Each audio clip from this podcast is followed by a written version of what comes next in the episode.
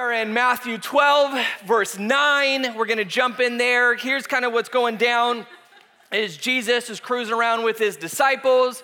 If you remember Ryan a few weeks back, he talked about how Jesus was with his disciples are walking. They grabbed um, some wheat. They ate it. The Pharisees were not happy because it was the Sabbath and you're not supposed to work on the Sabbath. And so here's kind of a part of that scene, what's happening. All right, here we go. It says this Going on from that place, he went into their synagogue, and a man with a shriveled hand was there, looking for a reason to bring charges against Jesus. They asked him, Is it lawful to heal on the Sabbath? Okay, now, here's the deal is the religious leaders are trying to catch Jesus, all right? So you're not supposed to work on the Sabbath, and we'll talk about that in a moment, but there's all these religious rules. According to the law, um, you could only perform anything that looked like work if it was an emergency, like someone's gonna die and I need to give them CPR, which I don't think they probably knew back then, but that would be a valid reason. And so it looks like when Jesus is going around and he's healing people, or he's even just grabbing something to eat out of a, a, wheat field, it looks as if he's working. And so the religious leaders think, all right, we've got him. We have got him working on the Sabbath.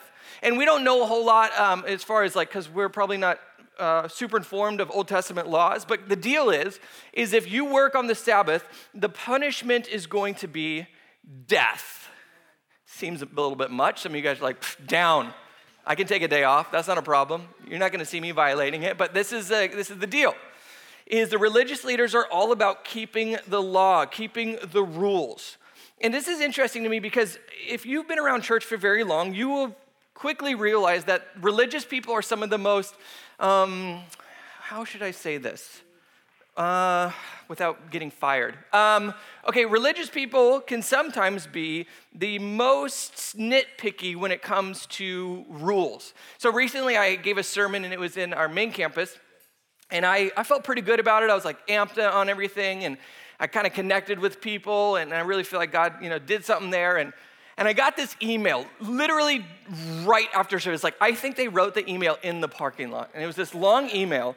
And they said how angry they were at me. And the reason why they were angry was because, and I didn't even remember doing this, but I apparently said, You're screwed, or something like that. You know, like, ah, You're screwed if you do this. And, and they got really fired up and they said, You know, we're visiting here and we've been trying to check out this church and, and we brought our kids. And I, I just couldn't believe that they were hearing profanity from the stage. And I had so many funny responses that I wanted to send to them, but I didn't.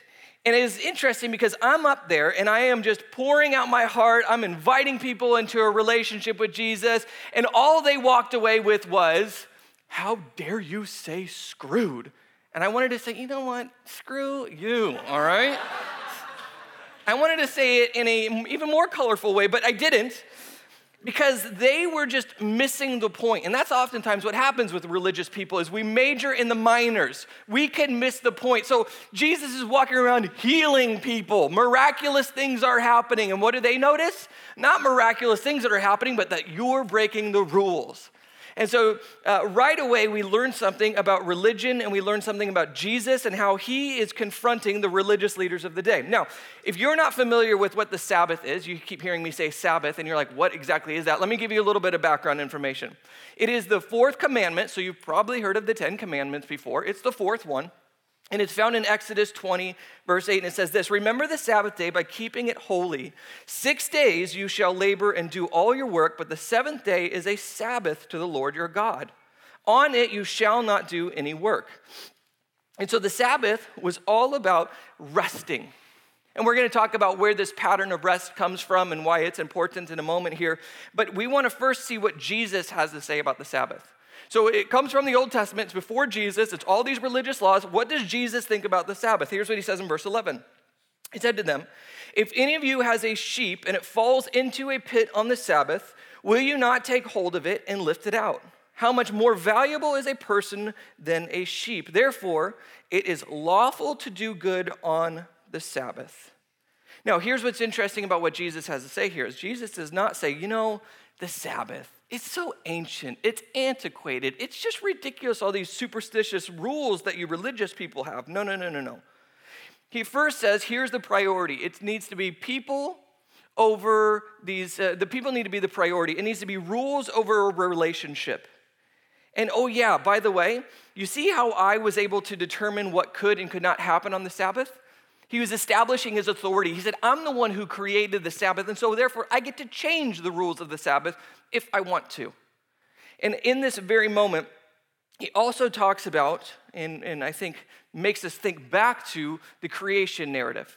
And in the creation narrative, we're going to learn that there is a, there is a direct relationship between our work and our rest. And so, some of us, when we think about work and our relationship to work, um, we, we all kind of would probably say that we have a different work ethic. So, some of us, we cannot find a job or at least not a job that's any good, right? It seems like we got these degrees, we go out there, we're trying to get into the workforce, we're trying to uh, pursue this career that we thought we were going to have, and it's just not really happening. And so we're not working right now. It's not by choice, it's just not happening. Or some of us are really, really busy uh, becoming great at video games. And so, and so we don't work, uh, and we just chill and eat a lot of pizza and that's kind of a problem. But some of us, uh, we have jobs and we make it through, and we just, you know, try to figure out, all right, how am I going to make it through my next shift, and how am I going to get, in, how am I really going to get to do what I want to do? And then there's others of us who are doing what we think we're supposed to do, and yet we are workaholics. Like we can't stop working. It is always on our mind. We are always doing it, whether we're at the office or not. And the scripture is really clear about how we should begin to think about work and rest. First thing that we have to realize is that God gave us work, and it's a really good thing. And so in Genesis 2:15 it says this, "The Lord God took the man and put him uh, in the garden of Eden to take care of it." Skip down. Now the Lord God had formed out of the ground all the wild animals and all the birds in the sky, and he brought them to man to see what he would name them. And so we see the creation of man, and then the man is put in the garden, and then he is given work to do. Right off the bat, we are made in God's image, and God is a God who creates who, who moves, who progresses. And so we, made in his image, are supposed to do the same. Our God gets to work, and so we're supposed to get to work. And so in the first chapter of Genesis, we see God's hands. He's working in the dirt, He's creating, He's being creative. And then He asks us to partner with Him in His creation and what He's doing. He says, Look, I'm at work, look what I'm doing, and so I want you to partake in the same thing that I'm doing. I want you to be a worker just like I am. Go out and tend to the garden, start naming the animals. And this allows us to have great dignity in our work because we are created by a God who works and asks us to partner with him. And it's kind of interesting when you look at this Genesis account and what kind of work they were doing, is God initially creates all these raw materials. And from these raw materials, he arranges them so that there can be a benefit to everyone. Well, he asks us to do the same thing. He says, You need to go and take the raw materials that I have provided, be creative, and create something that benefits everyone. And so, this could be anything from taking the raw material of music and putting it into some kind of pattern and forming it so that it can speak to people and it can speak to their heart and it can transform them.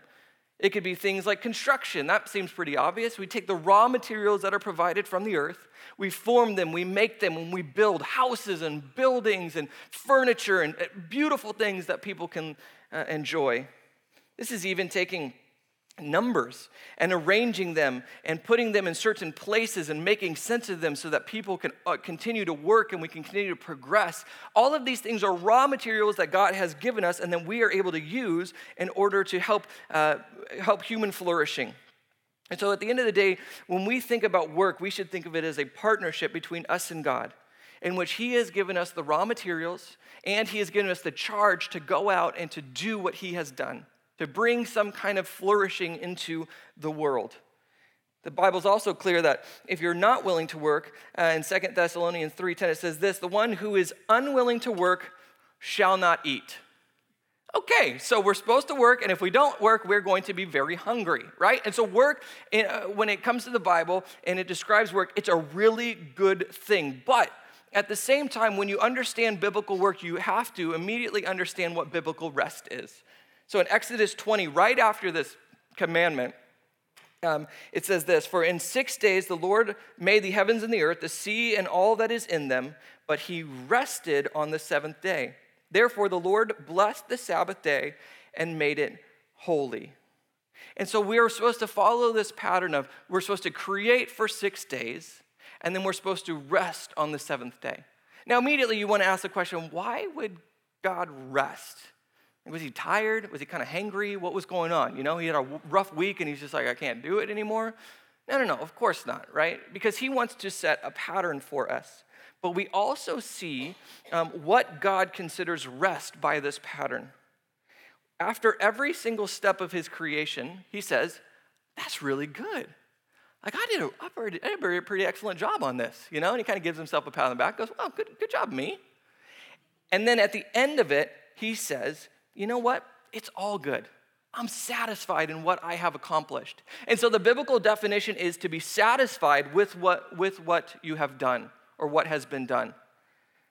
And so I think that this is why many of us um, feel relaxed after a hard day's worth of work. So, a, a, while back, Ryan and I were discussing when is the place that you felt the most relaxed? Like you just feel at peace. And what's interesting is it's not necessarily when I'm at the spa.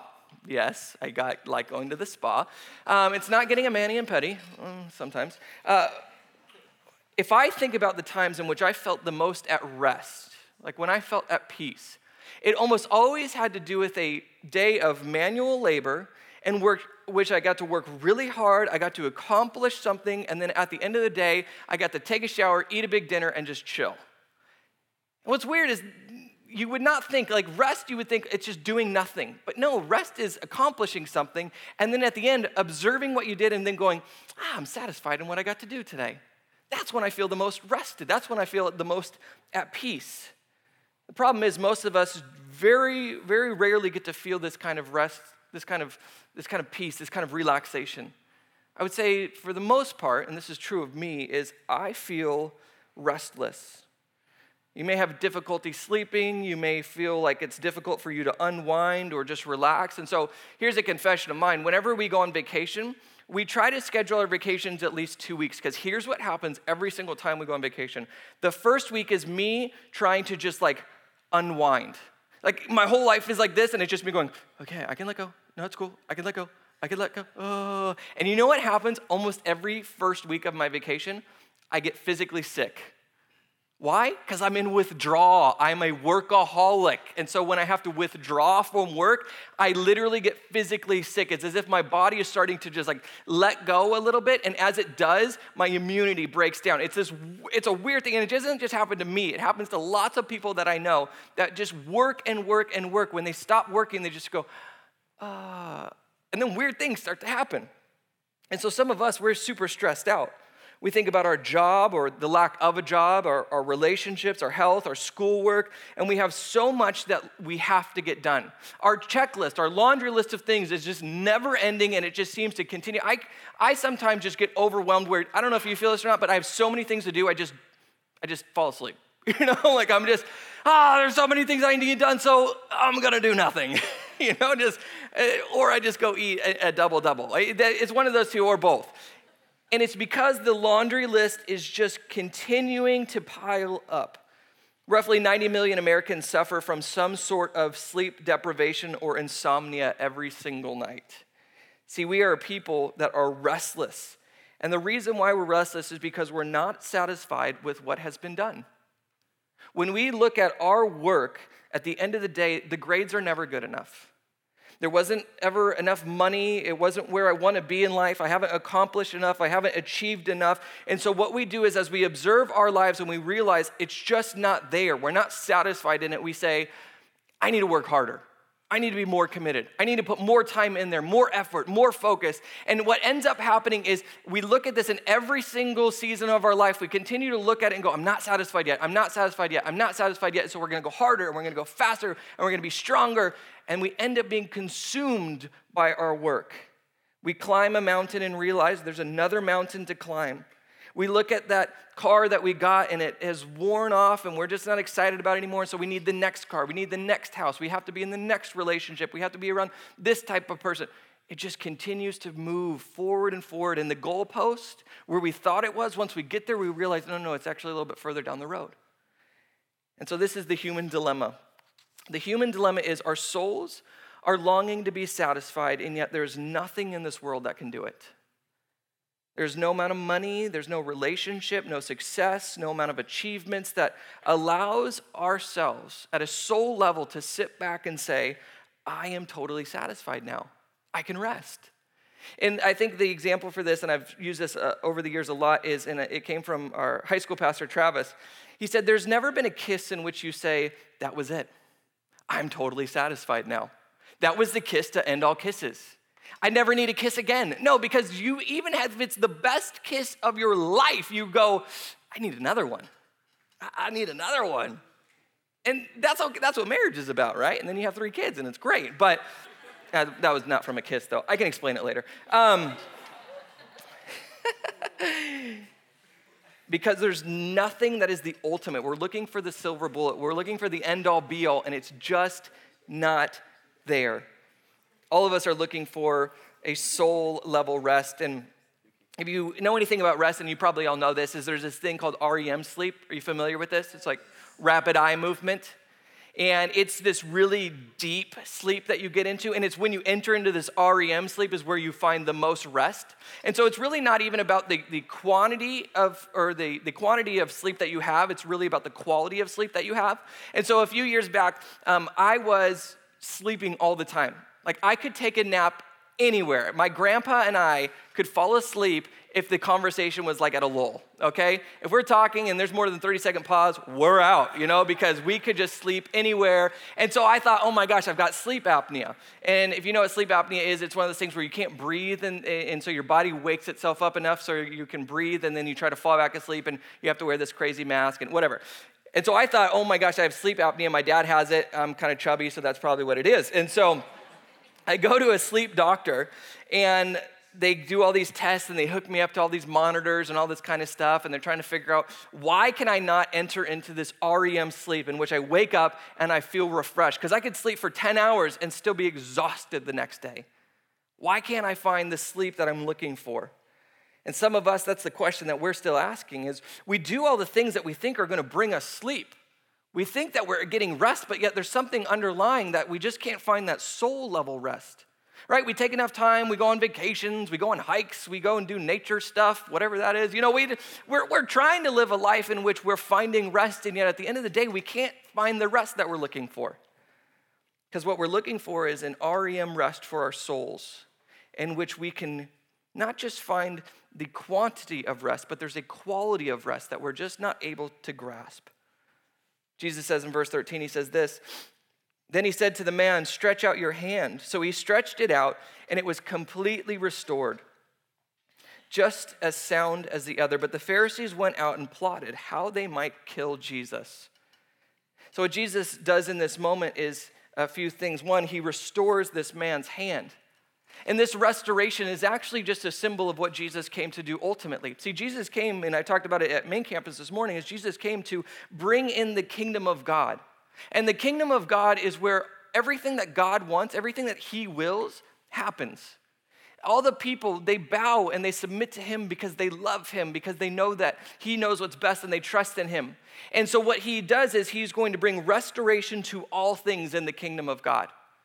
And so, what he does here is just a little bit of work of what the uh, signpost of what is, is going to happen, in which all the things that are broken will be made right. And so he's bringing this kingdom of God to the earth, but he's also doing something else. Not only is he restoring what's physically broken, but what is spiritually broken. And so he brings restoration to this man's hand, but he's ultimately bringing restoration to the world and restoration to the Sabbath. Because what Jesus does is he comes and he addresses the real reason why we can't rest. He says that there is something that's happening beneath the work. There's something happening at a soul level, and that's why you can never find the satisfaction and rest that you ultimately want. Um, I talked about this a few weeks ago. It's been something that I've just been really thinking about and contemplating and struggling with in my own life is this desire to find peace and relaxation and yet not being able to find it. And the reason is because there is something deeper than just a vacation that I need. The reason why I can't find rest and you can't find rest is because there is this lingering feeling that we're just not enough. That we can't accomplish enough, that we don't look good enough, that we don't have enough friends or they don't think the right things about us, that there is this inadequacy within all of us in which we are continuing to try to prove that we are enough, that we are enough, that we are worthy, that we are special, that we're not just a nobody, we are a someone. We all do this. Kids are the best at this, though. I love kids because kids do exactly what we do, but they just don't try to hide it. Kids do the, like, my daughter is Oh, she is a handful. Today we were driving in the car uh, here, and she had one of uh, she got one of uh, mom's old cell phones that we don't use that doesn't hooked up or anything anymore, but she can still get Wi-Fi um, to watch uh, YouTube Kids. And she brought it in the car, and it was so funny. We're driving home, and she is doing a video of herself, a vlog, in which she goes, "Hey guys," she's four.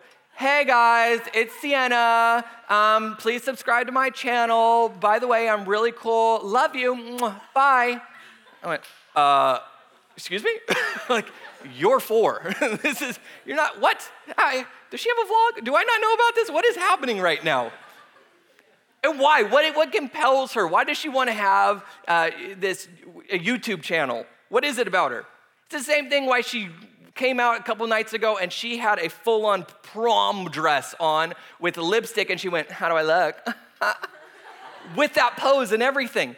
And what is she trying to do in that moment? She's trying to get me to say, Babe, you look beautiful. You are so fun. Oh my goodness. Yes, I would love to subscribe to your channel. Why? Because you're awesome. You are the best.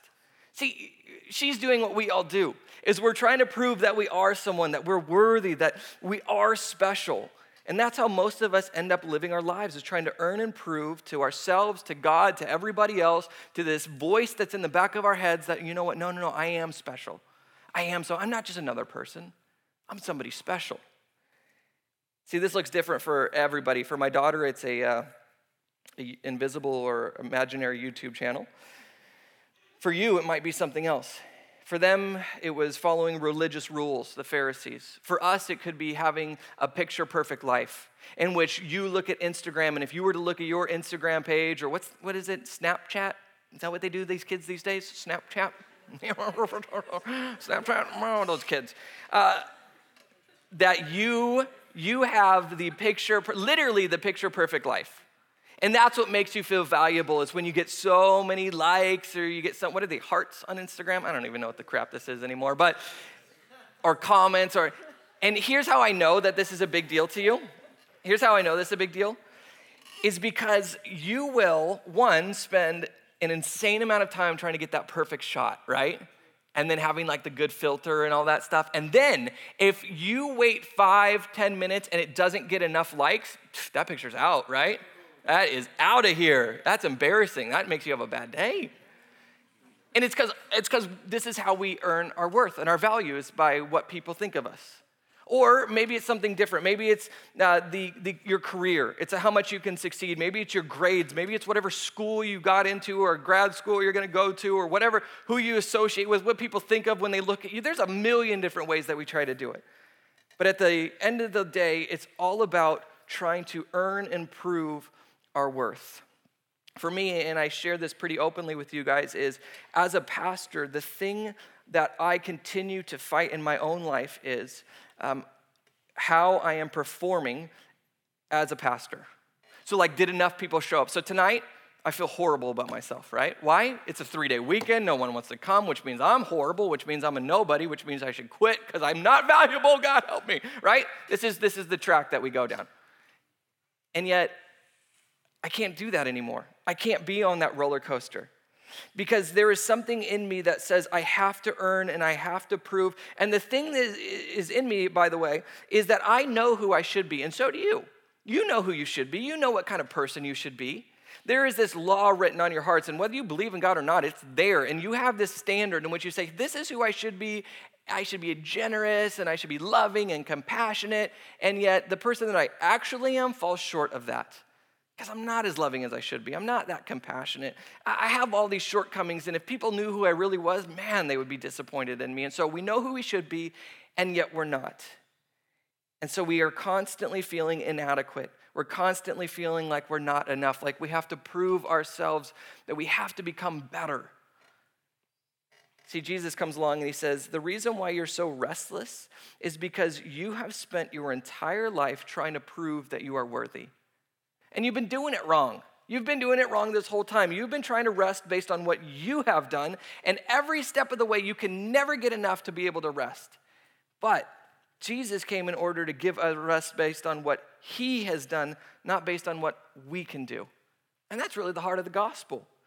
I've used this example before, but I think it, it, it, is, uh, it bears repeating is the thing that gives us value and worth in life is not what we do. And so I've used this example as uh, take a, an iPhone, for example. Your iPhone is worth, uh, how much can you pay for this iPhone? Too much. Too much. How much? 12 $13, something like that? Okay, it's worth a lot. And the thing that makes this valuable um, is what you and I are willing to pay for it, right? Because my daughter, like I said, she has an iPhone now. It's, I think it's a second or third generation iPhone. It's got a crack on it. And you know how much it's worth now? Nothing. Why? Because no one wants it. It's a piece of crap. Uh, that's also in the email crap. You're not supposed to say that. But, and sucks. Don't say that either. I'm gonna, you know what? I should just open up my next sermon with, hey, um, so I know that like I've offended some people with some uh, profanity, and so I just want to make sure that I've got a list of all the words I'm not supposed to say. Uh, crap, I'm not supposed to say crap. Uh, you're screwed or screw you, also not allowed. Anyway, we'll see how that goes next time. Anyway. Too bad, bro. That'd be crazy. Heck. Where was I? What was I talking about? Where are we?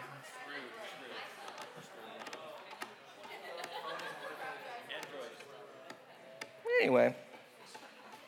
All right. it's been a long day. I'm done. I am, and amen. Bless you. Have a great week. Uh, no, okay, really quick. We're going to finish. Woo! Lord be with us.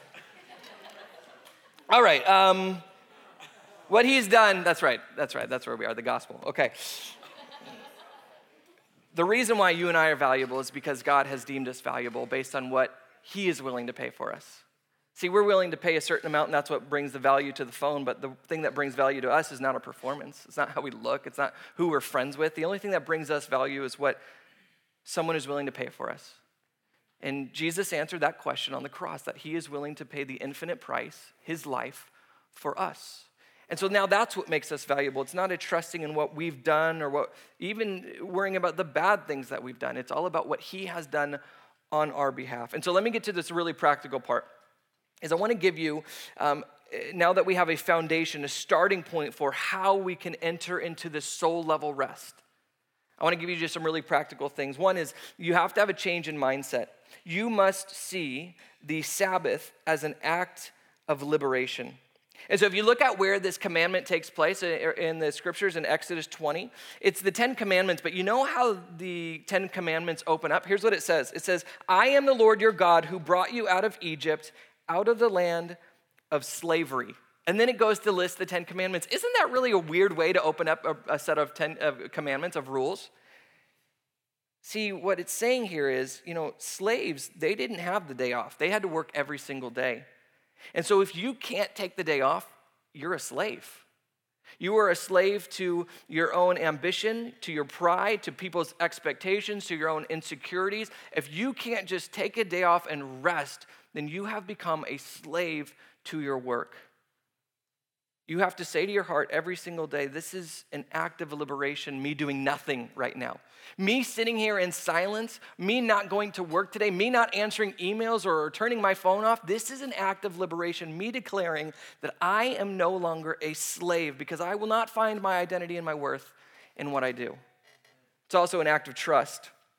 When you are able to stop and rest, it tells your heart and it tells the rest of the world that you are not God. See, it's hilarious. So many of us believe that the world spins because we're at work, because we have things to do, that we have to accomplish stuff. But the craziest thing is, not only does the world not stop spinning, but your world will continue on if you just take some rest. If you take the day off, you are telling yourself and you're telling the rest of the world that you trust in God and that He will take care of it. It's not up to you, that you're not in charge of your universe and that He is the one who ultimately is in charge. I think there's some practical steps too. Is one, uh, take more Sabbath time. Yeah, that's about it. Okay, that's the number one. Okay, uh, take some more time off. Relax a little bit. I challenge, I, I get to meet with some. Uh, some successful business guys. And man, these guys are so wound up and so just like, oh, and you could just see it in their disposition and their in the way that they carry themselves. That they are just so wound up because they have so many things going on. And I will challenge them all the time. Turn your cell phone off for the rest of the day. Don't answer any emails. I want you to just go home and relax a little bit. And they just go, What? I can't do that how would everyone else survive? And it's like, dude, you're not in control. You need to take some more time off. Second is this, is balance your Sabbath time. Um, and I, I gotta be honest with you, I'm so bad at this, is balancing. I, I'm bad at taking the Sabbath.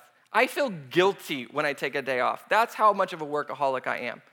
But we got to learn to balance our days off, our, our, Sabbath time. So different things, mix it up, get out in nature. So go fish. Any, anyone fish out here? Does anyone fish? Yeah, okay, all right, all right. Fisher, fish, fishermen's. I don't think that's it. Uh, get out in nature, surf, hike, enjoy God's creation, be contemplative, think deeply about things. We are in an age in which we try to be as shallow as possible for as long as possible. Break the trend. Sit there and think about the big questions of life of who you are, who God is, why that's important, and simply be inactive. In the Old Testament, it wasn't that um, just people were commanded to take time off. They actually did the same thing with the land, that on the seventh year, they would just let the land go. They wouldn't put, plant any crops, they wouldn't have any harvest, they would just let the land uh, uh, be inactive for a year. And that's really important for us as well, is we have to let ourselves be inactive. We have to recharge. We have to just sit in silence for a while and just be okay. Third is be accountable for Sabbath time.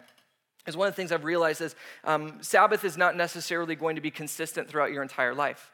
And so right now you might be in a season in which this your Sabbath time can be regular, and you can make sure that you're doing it every week, and that you're able to be uh, you're able to mix it up, and you're able to make sure it's a priority. But then there's going to be other times in your life in which it's going to be chaos.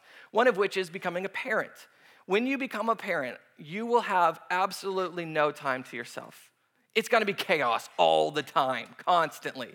And yet you have to be accountable to someone that says, you know what, this season of my life, I can't I can't be as, as, as consistent with my Sabbath time, but I'm putting a hard date on this. That this is only to last two years. This is only to last three years. This is only to be a little bit. And by the end of this date, I need someone to keep me accountable to make sure that I make Sabbath a priority in my life. And then fourth is put some ta- uh, Sabbath time into your work. And so the way that this looks is some of us, when we hear this, we go, okay, especially those of us who are workaholics, we go, okay, I'm gonna work, I'm gonna work, I'm gonna work, like I'm just gonna exhaust myself, and then once I have a breakdown, then I'll be able to Sabbath, all right? I'm gonna take like two weeks off. Uh, after my mental breakdown is done, I kind of recoup a little bit, then we'll get back. No, no, no, no. The Sabbath has to be uh, integrated into your schedule regularly not just on a, a, weekly basis, but on a daily basis, in which you say, okay, I have to set parameters in my life so that I don't overwork, so that I don't overcommit, so that I'm not constantly moving and on the go. And so for me, my wife is really good at this because she sets the parameters for me.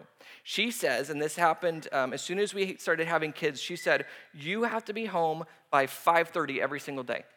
No ifs, ands, or buts, you're home by 5.30. And so she set the parameters for me because she knows that I need to rest. I can't work all day, every day. Before we had kids, I would work until like two in the morning because I'm constantly, okay, let's go, let's go, let's go. And she said, no, no, no, we can't do that. We can't live like that. And so you have to set parameters on a daily basis as well. My favorite saying is this is uh, do your best and take a nap. Do your best and take a nap. And that's really one of my mottos for life is I am going to try my hardest. I'm going to do everything I can within my power and within reason. And then at the end of it, I'm just going to let God figure it out. I'm going to do my best and I'm going to take a nap. Let's pray. Lord God, thank you so much for naps. And thank you for relaxation and peace, especially the soul level peace in which you offer us. And so, Lord God, as we, uh, many of us have a three day weekend and we get to sleep in tomorrow, we would pray that um, you would bring not just rest, physical rest, but spiritual rest. That we would be okay with whatever is happening in our life because ultimately we know that you are in control and so we are able to just sit and be okay. And so, Lord God, I thank you for everyone that's here tonight. I thank you for their commitment, for their love for, for each other and for you. And I just pray that you would bless us and honor that. Let me pray. Amen.